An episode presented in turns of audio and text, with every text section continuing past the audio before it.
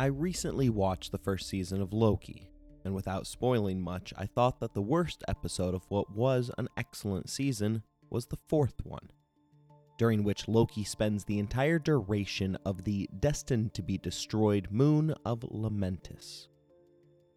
The characters are aware of its impending destruction, but after some last ditch shenanigans intended to buy their way to safety, they realize that there is nothing more that they can do to save themselves. Ultimately, they come to the conclusion that there is no hope, and all they can do is wait for the inevitable. Destruction is an inescapable part of life. Civilizations, like the fictional one on Lamentis, collapse. And this isn't conjecture. Father Time remains undefeated. While Egypt and China can trace their history back nearly to the beginning of civilization, these two core societies experienced multiple collapses with civilization altering consequences for the people who called them home. Consider famous Egyptian rulers. Likely, you don't have to go too far down your list to reach Cleopatra, who, of course, was Macedonian, not Egyptian. I've always tried to explain thoughtfully to my students that the American experiment will at some point come to an end. As far as civilizations go, we are still in our infancy compared to some of the great civilizations of our world. The United States, as an institution, is roughly 245 years old. Feels impossible to imagine a decline for the world's superpower. But the Romans at one point also believed they were without equal. Their civilization crumbled after 499 years, double the length of current American history. The record, of course, belongs to the Byzantine Empire, an offshoot survivor of the collapse of Rome, which held on for a remarkable 1,123 years. I certainly hope my own nation can break records, but the future's unknowable. As I watched that Loki episode, I couldn't help but wonder what was going on in the minds of those fictional characters watching their world collapse. Whether it's a slow decay or a sudden shift, all things must end. This idea brings us to our main topic today, as we have the luxury of examining it through numerous first-hand accounts of those unfortunate enough to witness the sudden fall of their civilization after the Mongols arrived in the Middle East. The Muslim inhabitants universally turned to God for answers, but Genghis Khan dismissed their prayers literally asking his religious captives why their God wasn't stopping him. In fact, he went further and blamed his victims, reportedly telling them, I am the punishment of God. If you hadn't committed great sins, God would not have sent a punishment like me upon you.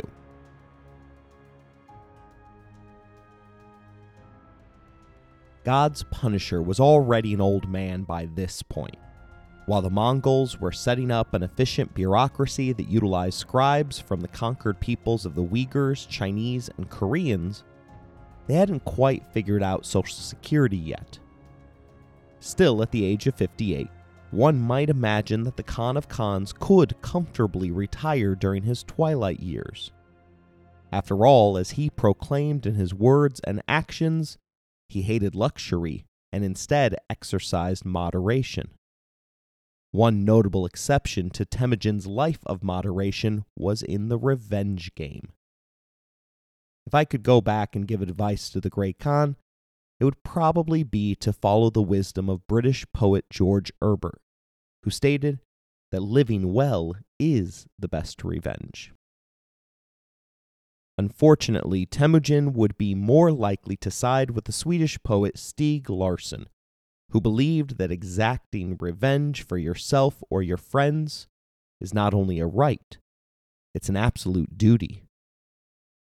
In 1217, Temujin was able to serve that so called best dish cold, and the world would never be the same. The Khan had fully embraced his new nickname.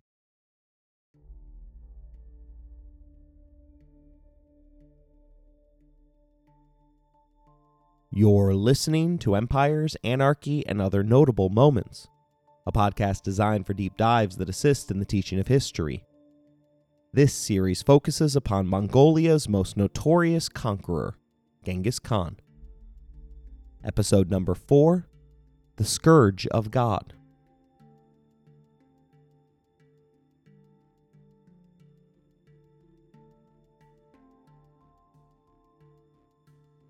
While the majority of this episode will focus on the Khan's campaign against the Khwarezmian Shah, there was one kingdom wedged between East Asia and the Middle East that served as a pit stop along the way.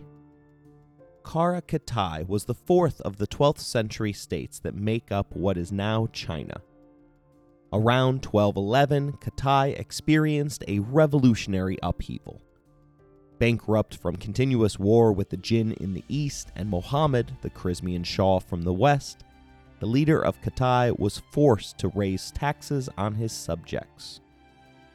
They didn't take this decision well, and at one point proceeded to lock their own leader out of the city of Balasagun.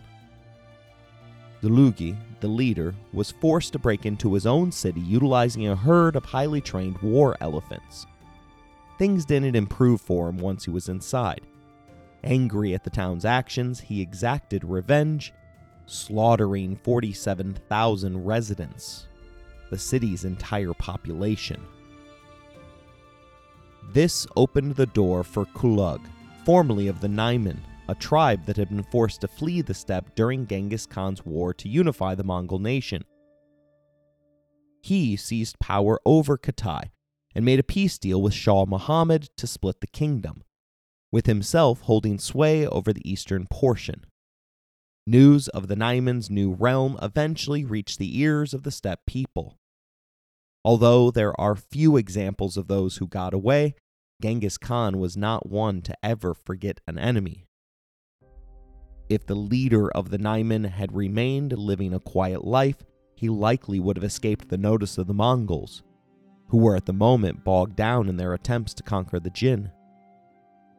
But like most leaders who have fallen out of power, he couldn't remain in the background. He spent his second chance embracing the life of a religious fanatic. By merging Buddhism and Nestorian Christianity, he ran afoul of the majority Muslim population that made up the residents living on his land. As they did to the previous ruler, they rose up against him, and once again he responded against them with appalling violence. In one horrifically insensitive incident, he crucified the Imam of Khotan on the door of the cleric's own school. His subjects likely agreed with the nickname that the Mongols had chosen for his kingdom the Black Khitan.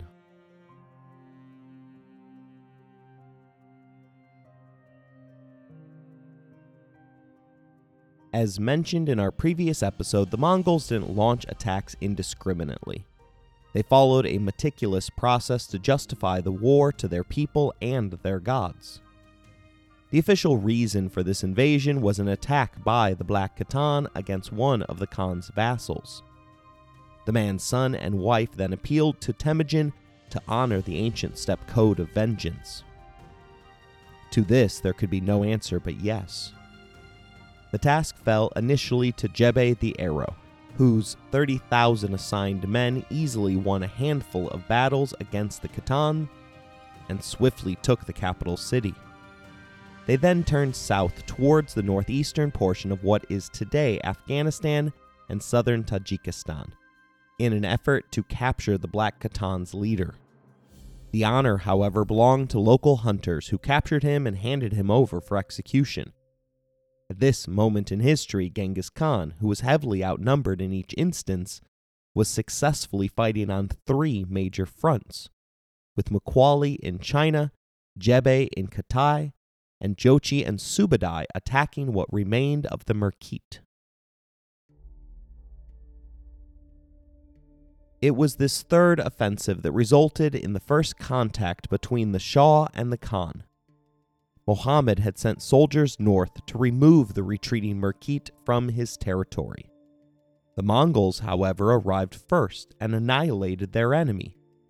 Jochi, the Khan's firstborn, opened negotiations upon the Shah's arrival, asking for peaceful passage home while explaining that his father Genghis had explicitly ordered him not to fight anyone besides the Merkit. The Shah ignored Jochi's pleas for peace, and for a day the two forces fought to a standstill, which wasn't a good sign for the Shah as the Mongols were outnumbered 3 to 1. At night, the warriors of the steppes set their fires and then slipped away into the darkness. When Genghis heard the reports of the encounter, he shook it off and decided to exchange diplomatic envoys with the Shah rather than become bogged down in another war. With the war against the Jin already in full swing, the Mongols were in a mood to wrap up wars rather than start new ones. Diplomatic efforts commenced, with the Mongols hosting an ambassador named Baha. The encounter, however, was rife with misunderstandings. First, the Muslims brought gifts of silk and cotton. Genghis reportedly asked his confidants, Does this man imagine that we've never seen stuff like this? The Mongols sought trade access to the Middle East's finest goods, namely glass and steel. Silk was from northern China, a region that was currently 70% under the control of the Khan. The second misunderstanding arose due to a translation error. Temujin expressed his desire for peace by attempting to divide the known world with the Shah. He told them that he was the sovereign of the sunrise, meaning the east, while the Shah was the sovereign of the sunset, or the west. Baha returned to his master and claimed that this had been intended as an insult, interpreting the line as the Mongols claiming to be the world's rising power, while the Shah sat at the seat of the world's waning power. As a cherry on top, the Khan's top two Islamic diplomats concluded their message of peace by repeating Genghis's parting words, My son. The Shah, already harboring a chosen child of God complex, grew furious at the thought of Genghis considering him a child beneath the Khan. Soon after this episode, a Mongol trade caravan of Muslim merchants, along with a personal envoy of Temujin, arrived in the Shah's territory. This was intended as a method to formally cement the mutually beneficial alliance. If there was an Achilles heel for Shah Muhammad, it was his inability to control his own people.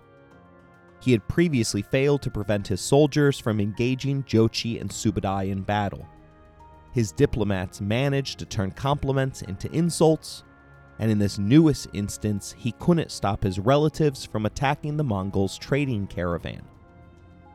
It's essential to note that both traders and diplomatic envoys were considered untouchable to the Mongols, holding privileged positions that demanded the utmost respect.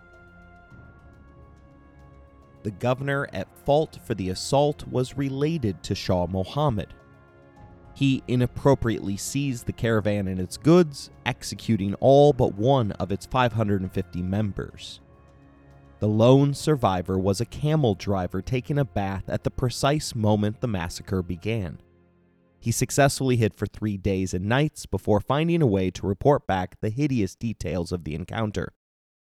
The governor's defense was a claim that the entire merchant train had been part of a Mongolian espionage mission. While it is entirely possible and likely the spies were embedded among the crew, it is clear that the Khan was seeking a partner rather than a new enemy. Once again, the Khan showed incredible restraint in the face of what was a grave insult. He was willing to let the offense go if the Shah handed the offending governor over to the Mongols for trial and execution.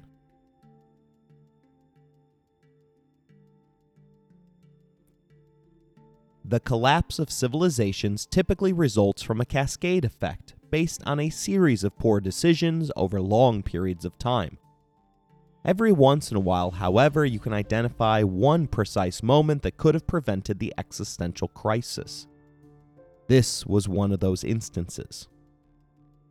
Mohammed could have acted to save his people. Instead, he acted impulsively and beheaded the lead diplomat sent to arrest the governor. We know this because the Shah's next action was to shave the heads of the two remaining diplomats, before then singeing off their beards and sending them home. The surviving diplomats returned to the Khan and patiently awaited for Genghis to descend from the mountain, where he had chosen to pray to the eternal blue sky for advice on the matter. In the interim, the Khwarezmian Shah finally thought to ask about the capabilities of the foreigners that he had chosen to insult. I would have loved to have been a fly on the wall the moment he was informed of the formidable military might of the Mongols. In a way too late attempt, he sent a message claiming that he had never authorized the massacre of the caravan. Temujin's response read, You kill my men and my merchants, and you take from them my property? Prepare for war, for I am coming against you with a host you cannot withstand.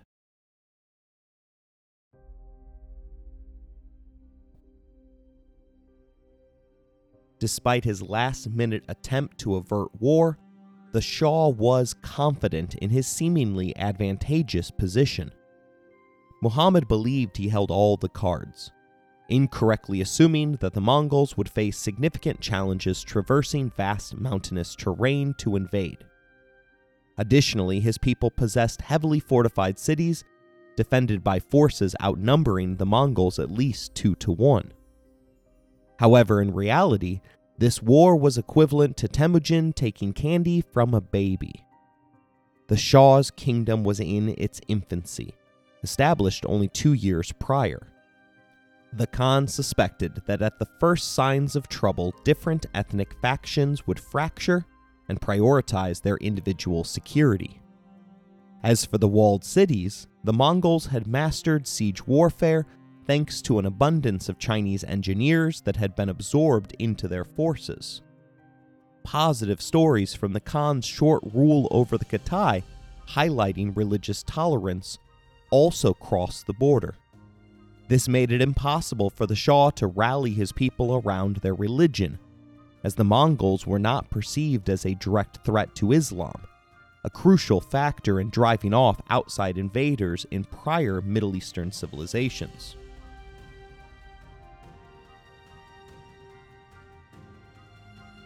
The Shah's own son was the empire's lone talented general. Despite this, however, the ruling family was nowhere near united. Muhammad's mother issued competing orders in territories loyal to her rule, and her intense dislike for her militarily talented grandson confined him to the distant portion of governor of Afghanistan rather than the commander of the Shah's armed forces. None of the Shah's other generals were up to the challenge that the Mongols represented. As Abraham Lincoln mused, a house divided cannot stand. Genghis's spy network easily infiltrated the fractured court, even planting a rumor that the queen mother intended to betray her son and seize the throne for herself, further widening the political cracks in the kingdom. Through this espionage, the Mongols quickly realized that their opponent's defensive strategy was full of contradictions. On one hand, the Shah's forces aimed to strike the Mongols when they emerged from crossing the mountains, their weakest point, and take advantage of favorable terrain to lie in wait. But the second part of their strategy was to maintain garrisons in their cities and let the walls do the work for them. These were both individually excellent ideas, but they don't work in concert with each other. In order to take advantage of the terrain, the Muslims would have to leave the cities to meet them at the mouth of the mountains. Faced with the contradiction, they hesitated in their cities, feeling safe upon gazing at the heights of the walls that ringed their cities. After all, walls had always defeated steppe horsemen, it's common practice to defend the necessity of the study of history by pointing out that the best predictor of the future is a study of the past. But keep in mind that Genghis Khan was always the exception. The Muslims believed that the Mongols would emerge from the most obvious path, so they placed sentries and planned to only leave the safety of their cities once they knew the enemy was on the way. Showcasing the Mongols' ability for meticulous planning, it was precisely two years after the massacre of the caravan at Otrar when the Mongols finally struck. Jebe and Jochi led 30,000 men through the previously unknown northern pass through the Altai Mountains. It wasn't a walk in the park. The steppe warriors rode through snow that at times was 5 to 6 feet deep. With so many troops, they were unable to rely on hunting, and therefore had to often drink the blood of their horses so that they could fool their hunger pains away. They landed in Fergana, the commercial jewel of the region. This wealthy land produced gold, silver, and turquoise, and was supported by abundant rice fields, orchards, and vineyards. The Mongols had emerged through the mountain pass and were then allowed to leisurely raid, rest, and restock.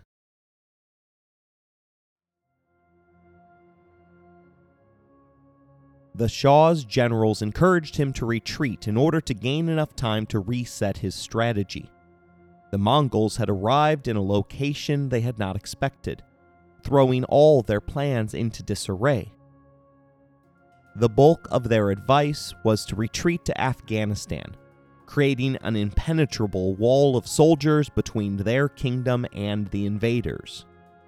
Muhammad had other ideas, however he claimed that God had personally spoken to him, ultimately advising him to attack Fergana. Like most leaders who claim a mandate from God, I suspect that he made up this conversation. Anyone, particularly Allah, should have seen that the ensuing fight should never have occurred. Muhammad, however, wasn't the only one ignoring the orders of the experts. Jebe, the general in charge at this point, sought to strategically retreat from Fergana. He would lead the Shah's forces further north and away from his cities. This was the intended role of this initial force. They were merely a diversion from the main forces that were still coming. Jochi, the firstborn son of Temujin, overruled Jebe, however, and ordered the Mongols to engage the Shah's forces.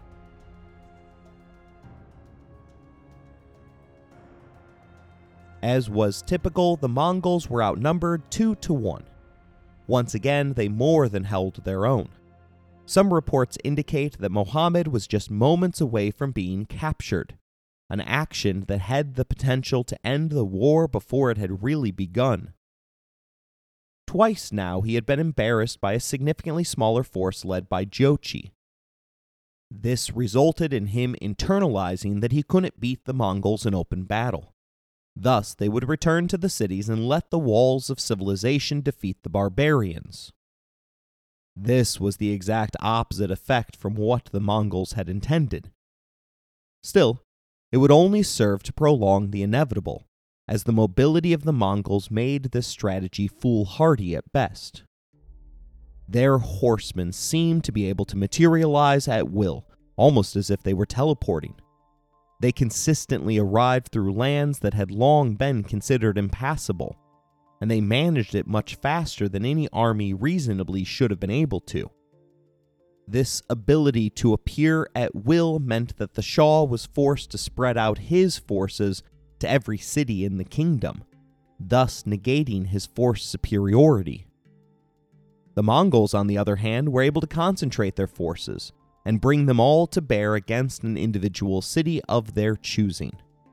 In other words, they would be allowed to pick off each city one by one. But they would need more than 30,000 troops to accomplish the task. Despite the setback at Fergana, the Shah's confidence was rising after seeing such a small force arrayed against him.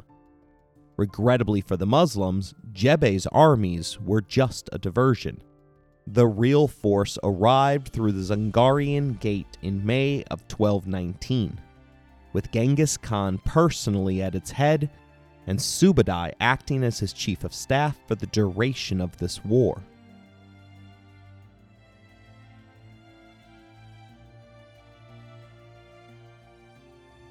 we possess significantly more information regarding this war than the conflict against the Jin Chinese. This was largely because of how advanced the Shah's people were. While their kingdom was young, the civilization was ancient, combining portions of prior Arab, Turkic, and Persian civilizations. It had withstood the test of time, and its pride made it impossible to recognize the threat that faced them. During this period of history, the Middle East was the center of the world's academia, boasting the world's highest literacy rates, foremost mathematicians, and the world's greatest linguists. Historian Jack Weatherford points out that because they ranked so high above the rest of the world, they had the farthest to fall.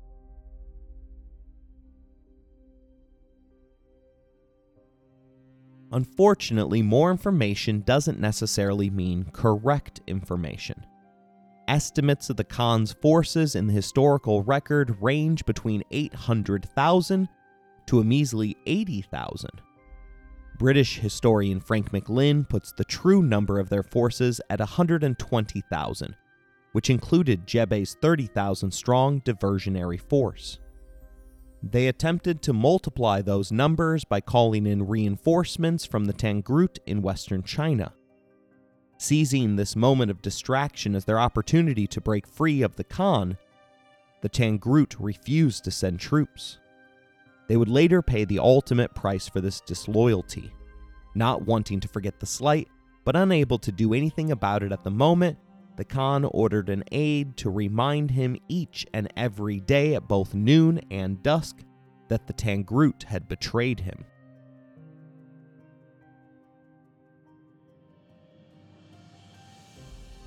The Khan's son Chagatai was sent ahead of the main force to oversee the construction of 48 timber bridges, each wide enough for two heavy carts to drive across side by side the Mongols were clearly prepared for the terrain ahead. The Shah's efforts at slowing them down proved futile, as they continued to hide behind their walls. Symbolically, Otrar, the site of the caravan massacre, was the first of Genghis's targets. Instead of personally leading the attack, he took a small side army and hid it along the road to the capital the Mongols proceeded to slowly and methodically set up the siege of Otrar, hoping to lure the Shah into marching out of his capital to relieve the siege.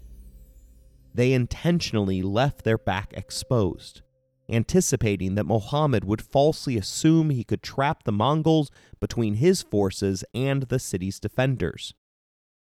If he had taken the bait, the war might have ended in one glorious battle, with the Khan's side forces emerging from hiding to spring the trap. Mohammed, however, lacked confidence in the field and had too much faith in the city's defense. The Mongols maintained their subterfuge for two months, pretending that they were incapable of taking the city. Their patience eventually ended, and the Chinese trebuchets emerged from hiding, along with armored horses and chain armored mules pulling massive battering rams. Shockingly, Otrar still managed to hold on for five months. It would have likely lasted longer, but some civilians sensed the inevitable and promptly deserted by opening a side gate to let the attackers in. The governor, the man responsible for the caravan massacre, retreated inward to a fortified citadel which successfully delayed the Mongols by another month. The last moments of fighting involved the defenders throwing tiles at their enemy, as they had exhausted all other weapons. Faced with such unyielding resistance, the Mongols eventually mined the keep and dragged a still living governor from the rubble. The exact details of the governor's death who had started all of this with his unwarranted seizure of the caravan, are not known. But one story survives to claim that the Khan poured molten silver into his eyes. The city was razed to the ground and never rebuilt.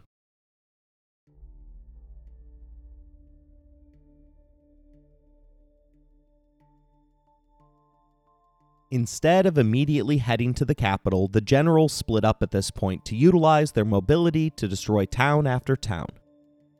Jebe struck south of the river Zarafshan, and Jochi endeavored north. The city of Sinak was the first to fall. Its residents had repeated the Shah's mistake of murdering Jochi's envoy. The Khan's son responded with a seven day assault, followed by the butchering of the city's entire population. As Plutarch pointed out, dead men don't bite. The next town, Jend, got the message and promptly surrendered without a fight. They even peacefully evacuated the city so the Mongols could spend three days looting it in peace. The conquest continued methodically in this manner through seven more towns and cities. Meanwhile, Genghis took a portion of the army, estimated at 40,000 strong, and disappeared into the Kizil Kum Desert. He used this forbidding geographical feature to disguise his plan to strike out at the fortress city of Zanuk and the holy city of Nur. The Khan's leniency towards the deeply religious citizens of Nur showed that he was intelligent enough to avoid falling into the trap of unintentionally triggering a jihad. When one considers the success that his generals were having, it may appear odd to have risked his men by entering the unforgiving desert. Basil Liddell Hart, the famous military historian and noted admirer of the Khan, explained it in this way. In strategy, the longest way round is often the shortest way there. A direct approach to the object exhausts the attacker and hardens the resistance by compression, whereas an indirect approach loosens the defender's hold by upsetting his balance. The profoundest truth of war is that the issue of battle is decided in the minds of the opposing commanders, not in the bodies of their men. The city of Bukhara was the next target lined up. Shah Muhammad had left a strong garrison in the city, and losing it would mean that his position would become hopelessly encircled by his enemies. Bukhara, the sister city to the capital, was one of the largest in the world and known for its love of scholarship. It had a great wall that enclosed the entire city. Within those walls, it had its own walled citadel, and then an inner town with its own wall and seven gates. Most impressively, the city had a fantastic irrigation system that brought water from the main canal to all parts of the city. Historian Frank McLynn writes that theoretically, Bukhara should have been impenetrable. But the Khan had already implanted spies within the city, and he sought to widen a pre existing open wound that would serve to crack open the city. A few years earlier, artisans had nearly overthrown the elites that ruled within the metropolis. Knowing that the rich elites remained incredibly unpopular, the Khan's plan was to encourage the slum dwellers to commit an uprising, along with the remaining disgruntled artisans. The siege of the outer walls lasted a mere 12 days. Prisoners from other cities were placed in front of the Khan's forces to serve as arrow catchers. Knowing that defeat was at hand and facing trouble from the increasing unrest that was spreading among the poor, the commander attempted a daring nighttime raid, but his 20,000 men were annihilated in the process. 400 elites remained in the inner citadel for the next 11 days, but the Mongols were able to fill the outer moat and destroyed the walls with catapults.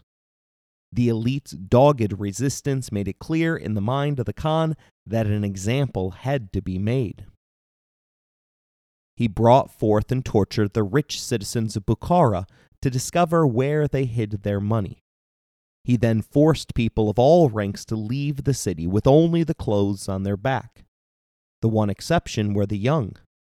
The young women were horrifically subjected to mass rape by the soldiers, while the young men were conscripted to serve as human shields for the next conquest. The assault came to an end only after fire engulfed the city. So great was the destruction that the Islamic historian Ibn Battuta came upon Bukhara nearly 100 years after the destruction and remarked that it appeared as if it had only happened a year earlier. The Shah had anticipated the Mongols to attack from the east, expecting them to come as though from China. The planned defense of his capital, Samarkand, hinged on reinforcements arriving from the now destroyed city of Bukhara. However, Genghis Khan once again defied expectations. Samarkand, the capital, was described as a beautiful city with traversable canals, major bazaars, and parks containing man made lakes. The city walls were believed to be impenetrable.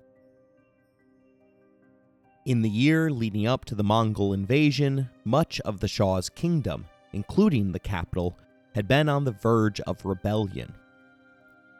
Now facing an enormous Mongol force led by Genghis Khan and his sons Ogadai and Chagatai, the city of Samarkand found itself in a dire situation. The combined might of the Mongol forces was so overwhelming that even a reserve unit initially dedicated to defending the Shah abandoned the cause upon witnessing the forces assembled outside the city. The siege of Samarkand loomed, and the city's fate hung in the balance.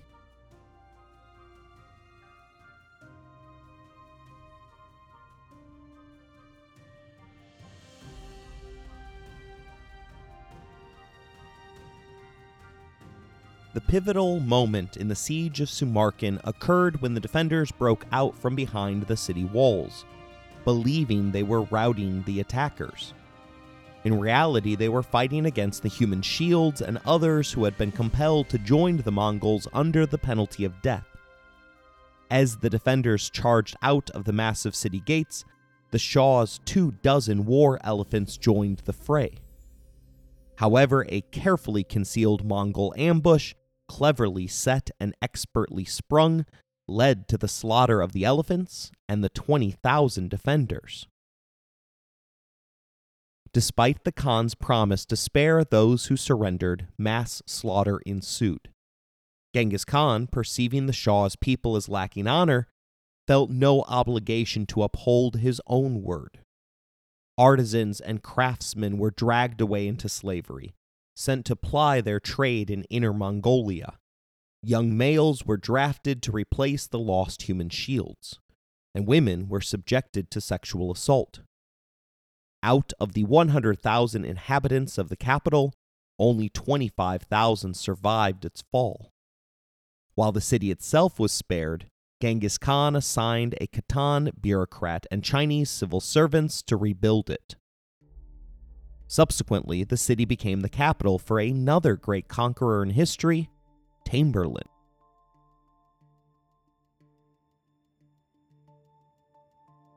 Deprived of his capital city, Shah Muhammad found himself on the run, attempting multiple times to put distance between himself and his pursuers. The Mongols, using rafts, crossed the Amu Darya River, surprising their enemies who had underestimated their strategic capabilities. Despite expectations that the Mongols would be perplexed by the 1,550 mile long river early reconnaissance had meticulously gathered information about the river, and the Mongols navigated it as planned, leaving their enemies in a state of disbelief. What appeared as chaos to the Muslims had all been planned for by the Mongols. To safely cross the Amu Darya River, the Mongols first had to eliminate the city of Termez on the north bank.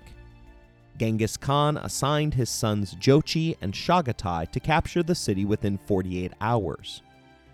However, after 11 days and significant casualties, Subadai, the supreme commander, was sent to check on the delay. The sons' quarreling had once again hindered the mission. Termez featured a fierce street by street defense by the defenders.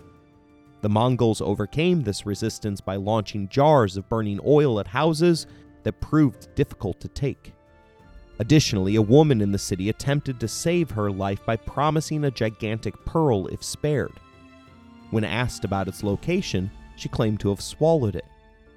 The Mongols, suspecting others of using the same strategy, promptly cut her open, retrieved the pearl, and adopted a gruesome strategy of eviscerating individuals across the battlefields. Once the Mongols crossed the river, Shah Muhammad's chances of survival dwindled. Despite his claims of being able to communicate with God, he advised individuals to look to their own salvation. Ignoring his son's advice to stand and fight, he continued to flee from the Mongols. His failure to halt the Mongolian pearl hunting disembowelment campaign turned the people further against him, leading to increased internal strife. Warlords began carving out their own territories, and Afghanistan's leaders sought alliances with Genghis Khan to plan an ambush that nearly captured the Shah. With no place left to hide, the final stages of the hunt were now underway. Jebe received command of 20,000 men with explicit orders to pursue the Shah, even if he had to climb to the sky to do so. Focusing solely on self preservation, Muhammad ordered citizens in the lands he passed through to destroy their own crops and burn their cities to impede his pursuers. However, the evidence suggests that these orders were summarily ignored, especially in small towns that did not resist. Jebe, in fast pursuit of the Shah, covered 450 miles in five days, reaching Nishapur only one day after Muhammad had fled from its walls a distance equivalent to driving from Virginia Beach to New York City. Nishapur received the Mongol demand of surrender without a fight, but failed to heed the warning. Despite expectations of a murderous response, Jebe adhered strictly to his orders and bypassed both Nishapur and Merv for the moment. At this point, Subadai, the supreme commander for the war, shifted his role and became Jebe's second in command for the mission. There were no egos in the Khan's army, and if Jebe was better suited for the task, Subadai willingly took a back seat. However, they lost the Shah's trail at this point, prompting them to split up and cover another 450 miles. Despite the setback, Subadai kept the larger war objective in mind and sacked multiple cities in their attempt to find the Shah. They captured Muhammad's mother after a 15 day siege and sent her to the Great Khan. Any male children of the Shah discovered were put to death, and his daughters were distributed as property to the Khan's son, Chagatai, and some senior Mongol officers. The last hope for the Khwarezmian Shah was to flee and seek protection from the Caliphate of Baghdad in Iraq. Three hundred and thirty miles outside of Baghdad, the Mongol pursuers unwittingly stumbled upon the Shah. Broken by the events of the last year, Muhammad was mistaken for a column of refugees by Jebe's forces. Despite thinking they were refugees, Jebe's troops unleashed a shower of arrows, inflicting heavy damage before moving on to continue their pursuit. Unbeknownst to them, they had nearly ended the war, as Muhammad's horse was wounded in the encounter. After learning that he was nearby, the cat and mouse game began anew. The Mongols besieged the city of Korun, located in modern day Iran, 4,000 miles from the Mongolian steppes. One day into the operation, implanted spies revealed that Muhammad had slipped out of the back of the city. Jebe abandoned the siege to follow the trail. Muhammad had just made it to a barge on the Caspian Sea, barely ahead of the Mongols, who had locked arrows on the leader of one of the world's largest empires. Muhammad managed to reach that barge because of the complete and absolute sacrifice of his entire rear guard. Once again, though, the sea did not stop the pursuit. Jebe chased him from island to island until the events of the past two years finally overtook his prey.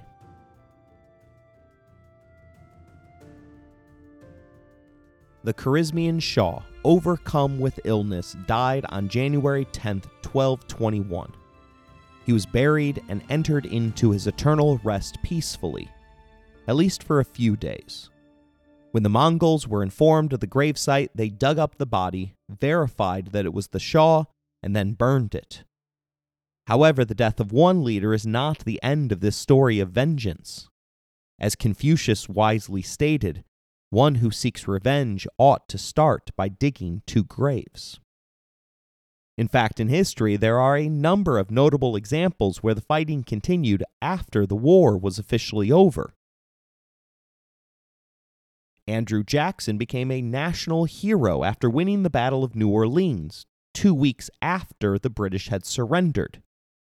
2,000 citizens and three generals lost their lives because of Old Hickory's continuation of the war, as it seemed that the hero of New Orleans had traveled faster than the news. American General Sterling Price heard the news about the Treaty of Hidalgo, which subsequently ended the Mexican American War. He just didn't believe it. The result was the sacking of the city of Chihuahua a month after peace had been agreed upon. In my opinion, however, the greatest story regarding fighting after the war was over belongs to a handful of Japanese soldiers from World War II. Of particular note is the story about Hiroo Onoda, who was stationed in Indonesia on orders from the Emperor. Although the war ended in 1945, Mr. Onoda remained fighting his own personal guerrilla war until 1974. Although he had heard rumors about the armistice, he had believed it to be Allied propaganda. He finally gave up his arms, 27 years after the end of war, and only after his commanding officer was brought out of retirement and flown to him so that he could order him to personally stand down. He still had 500 rounds of ammunition and several hand grenades. Jebe and Subadai, entrusted with the relentless pursuit of the fleeing Shah Muhammad, were the tip of the Mongol spear during this critical period. While they tirelessly tracked the elusive Shah, the Great Khan, Temujin, displayed his strategic prowess by orchestrating a devastating campaign that cast a dark shadow over the year 1221. Initially conceived as a punitive expedition against the Shah, the mission underwent a profound transformation, evolving into a sweeping initiative of colonial expansion. Despite not personally engaging in the pursuit, Temujin remained actively involved in the broader military strategy. The Mongol conquest, driven by a thirst for vengeance, evolved into a more expansive ambition, setting the stage for the Mongol Empire's imperialistic endeavors. The events of 1221 reflected not only the personal vendetta against the Shah, but also the Mongols' larger vision of territorial conquest and dominance. This strategic shift signaled a departure from the initial mission's narrow focus on retribution and retaliation, instead, revealing the Mongols' intent to establish a far reaching empire with Temujin at the helm orchestrating campaigns of destruction and expansion. As Jebe and Subadai relentlessly pursued the fleeing Shah, the broader Mongol forces, guided by Temujin's vision, left an indelible mark on history during this tumultuous period.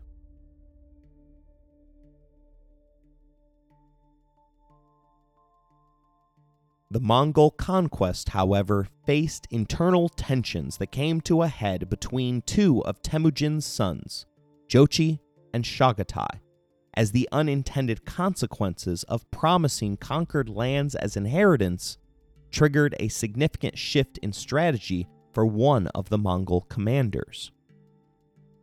Jochi, cognizant of the fact that these lands would become part of his territory, adopted a more lenient approach during conquests.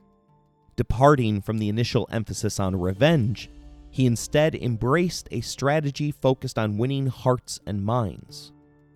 However, this pragmatic shift, especially evident during sieges, created concerns, particularly for his younger brother Chagatai.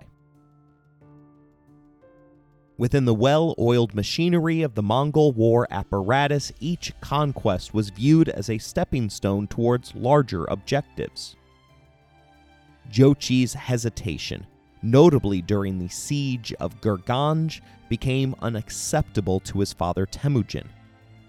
Chagatai, dispatched as backup, found himself embroiled in the long standing animosity between Jochi and his brothers a wrestling match unfolded in front of their troops, witnessed by Boruchu, one of the Khan's earliest followers, leading to both brothers facing a reduction in their leadership roles. This incident fueled Jochi's resentment towards his father Temujin. The siege of Gurganj, initially intended by Jochi to spare the city, ultimately concluded in a brutal massacre. While medieval chroniclers spread accounts of each Mongol being assigned the task of murdering 24 people, modern scholars question the accuracy of this narrative. Regardless, there is a consensus that the two brothers subjected female captives to a gruesome spectacle, compelling them to strip naked and fight each other. The twisted blood sport culminated in the Mongols executing all the women, underscoring the complex and brutal nature of the Mongol conquests. The wave of slaughter extended beyond the immediate conquests, as Genghis Khan's sons sought external targets to vent their internal frustration.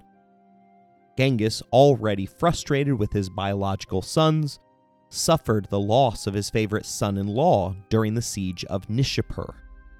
Enraged by this news, he went to sleep, expressing his determination to make Nishapur pay dearly for the inflicted loss. His mood darkened further upon waking, learning that Chagatai and Jochi had appropriated all the loot from Gurganj, denying him his rightful share. This act, a direct violation of the Yasa, or the Code of Laws of the Mongols, was a clear sign of disrespect for his role as great chief, triggering thoughts of executing all involved, including his own children. It took persuasion to dissuade him from such extreme measures as he stewed outside the walls of Nishapur. Despite the unbridled vengeance brewing within Genghis, he recognized that Merv had to fall before delivering a death blow to Nishapur. Merv, one of the largest cities in the world at the time with nearly 200,000 inhabitants, stood confidently along the Silk Road. It had earlier rejected peace terms with Jebe and Subadai's forces. Now it was Merv's turn to face destruction. Tulu, Genghis Khan's fourth son and the future father of Möngke and Kublai Khan, assumed command of the sacking. In an attempt to minimize casualties among his men, he resorted to subterfuge. Tulu first employed the traditional dogfight tactic to lure out and destroy a 10,000 man force. Subsequently, he announced to the city that everyone had the opportunity to leave reading off the names of the 200 wealthiest men in the city supplied by the Khan's spies, Tulu promised them special treatment as elites. In a grim turn of events, Tulu, seated on a golden chair, ordered mass execution after the Exodus. Every person who had left the city was slain, with the soldiers from the garrison being beheaded. Allegedly, each Mongol had a quota of four killings to fulfill. The massacre, lasting over four days and nights, according to one report, was followed by the torture of the 200 plutocrats to extract information about the whereabouts of their wealth. Merv fell victim to the insatiable greed of the Mongols as they sought to plunder its riches the renowned irrigation system was dismantled, and the turquoise mausoleum, housing the remains of the famed Sultan Sanjar, was torn down and looted. The sacking of Merv marked a significant shift in the war. While the Mongols had initially sought to restore their honor in the Middle East, their actions now portrayed them as dishonorable marauders driven by greed. This phase of the conflict highlighted the steppe people's evolving perception of raiding and trade as intertwined concepts. The repercussions of the sack of Merv were unforeseeable, as a clan of Turkish pastoralists, witnessing the brutality, fled west to distance themselves from the Mongols. This group later founded the Ottoman dynasty, a powerful civilization that endured for an impressive 600 years. Tolu continued his ruthless campaign, killing 70,000 more in the city of Nisa on the way to Nishapur, where his father awaited. The scourge of God impatiently ready for the conquest. Nishapur, the greatest city in Iran, boasted a population of 170,000 and had suffered destruction multiple times before, once at the hands of the Turks and more recently due to a violent earthquake. The Battle of Nishapur unfolded over a mere three days, showcasing a stark contrast in military technologies. The well fortified city boasted 3,000 javelin throwing ballistae and at least 500 catapults. The Mongols, now well seasoned in siege warfare, countered with 300 catapults and 700 trebuchets. Their multi directional assault breached the walls in 64 locations on the first night. Death squads, led by the Khan's daughter, infiltrated the city, ensuring no survivors by verifying each killing through beheading. Similar to prior conquests, only the traditional 400 artisans were spared, taken as slaves. Reports suggest that the daughter sought vengeance for her husband's death, although Genghis Khan needed little encouragement.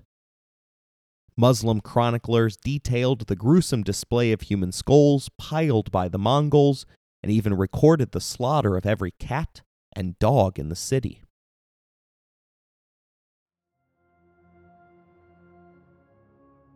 Nearby towns met a similar fate, with Tabriz spared as a gesture of appreciation. The city's leaders had sent the Mongols a special ointment to alleviate insect bites that had bothered the steppe warriors. Herat, a significant Afghan city, witnessed the death of all 12,000 of its soldiers, marking the beginning of the Khan's campaign in Afghanistan, a region often referred to as the Graveyard of Empires, given its historical resistance to conquest by figures such as Alexander the Great, Tamerlane, the British Empire, the Soviet Union, and the United States.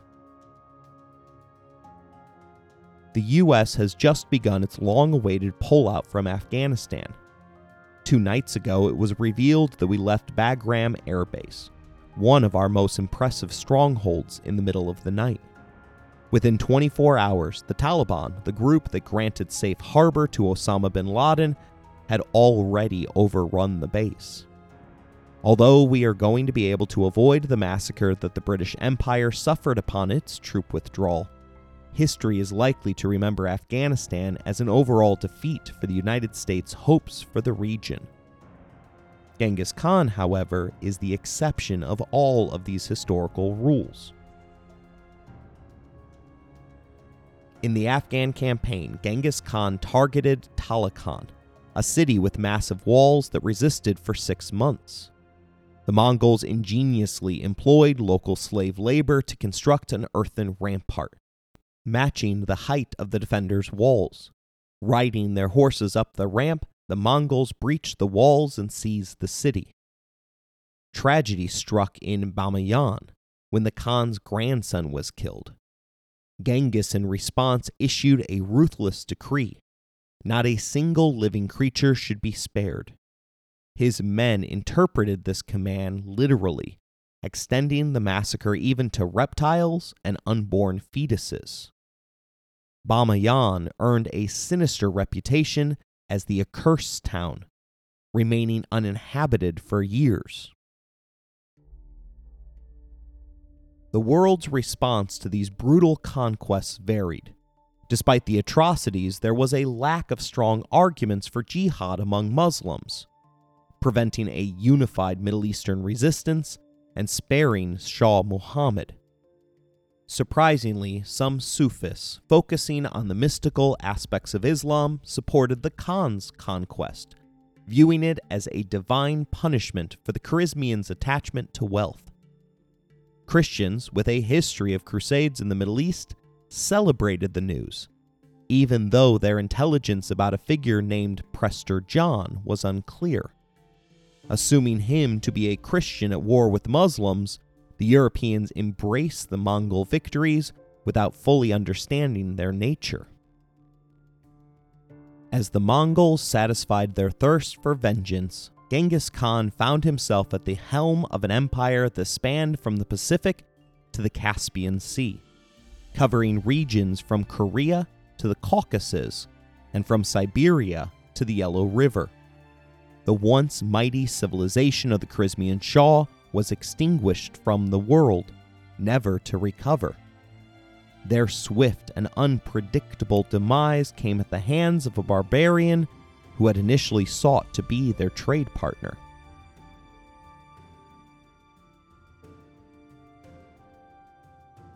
I hope you enjoyed today's episode. If you want to interact with the show, you can email us at resourcesbylowry at gmail.com.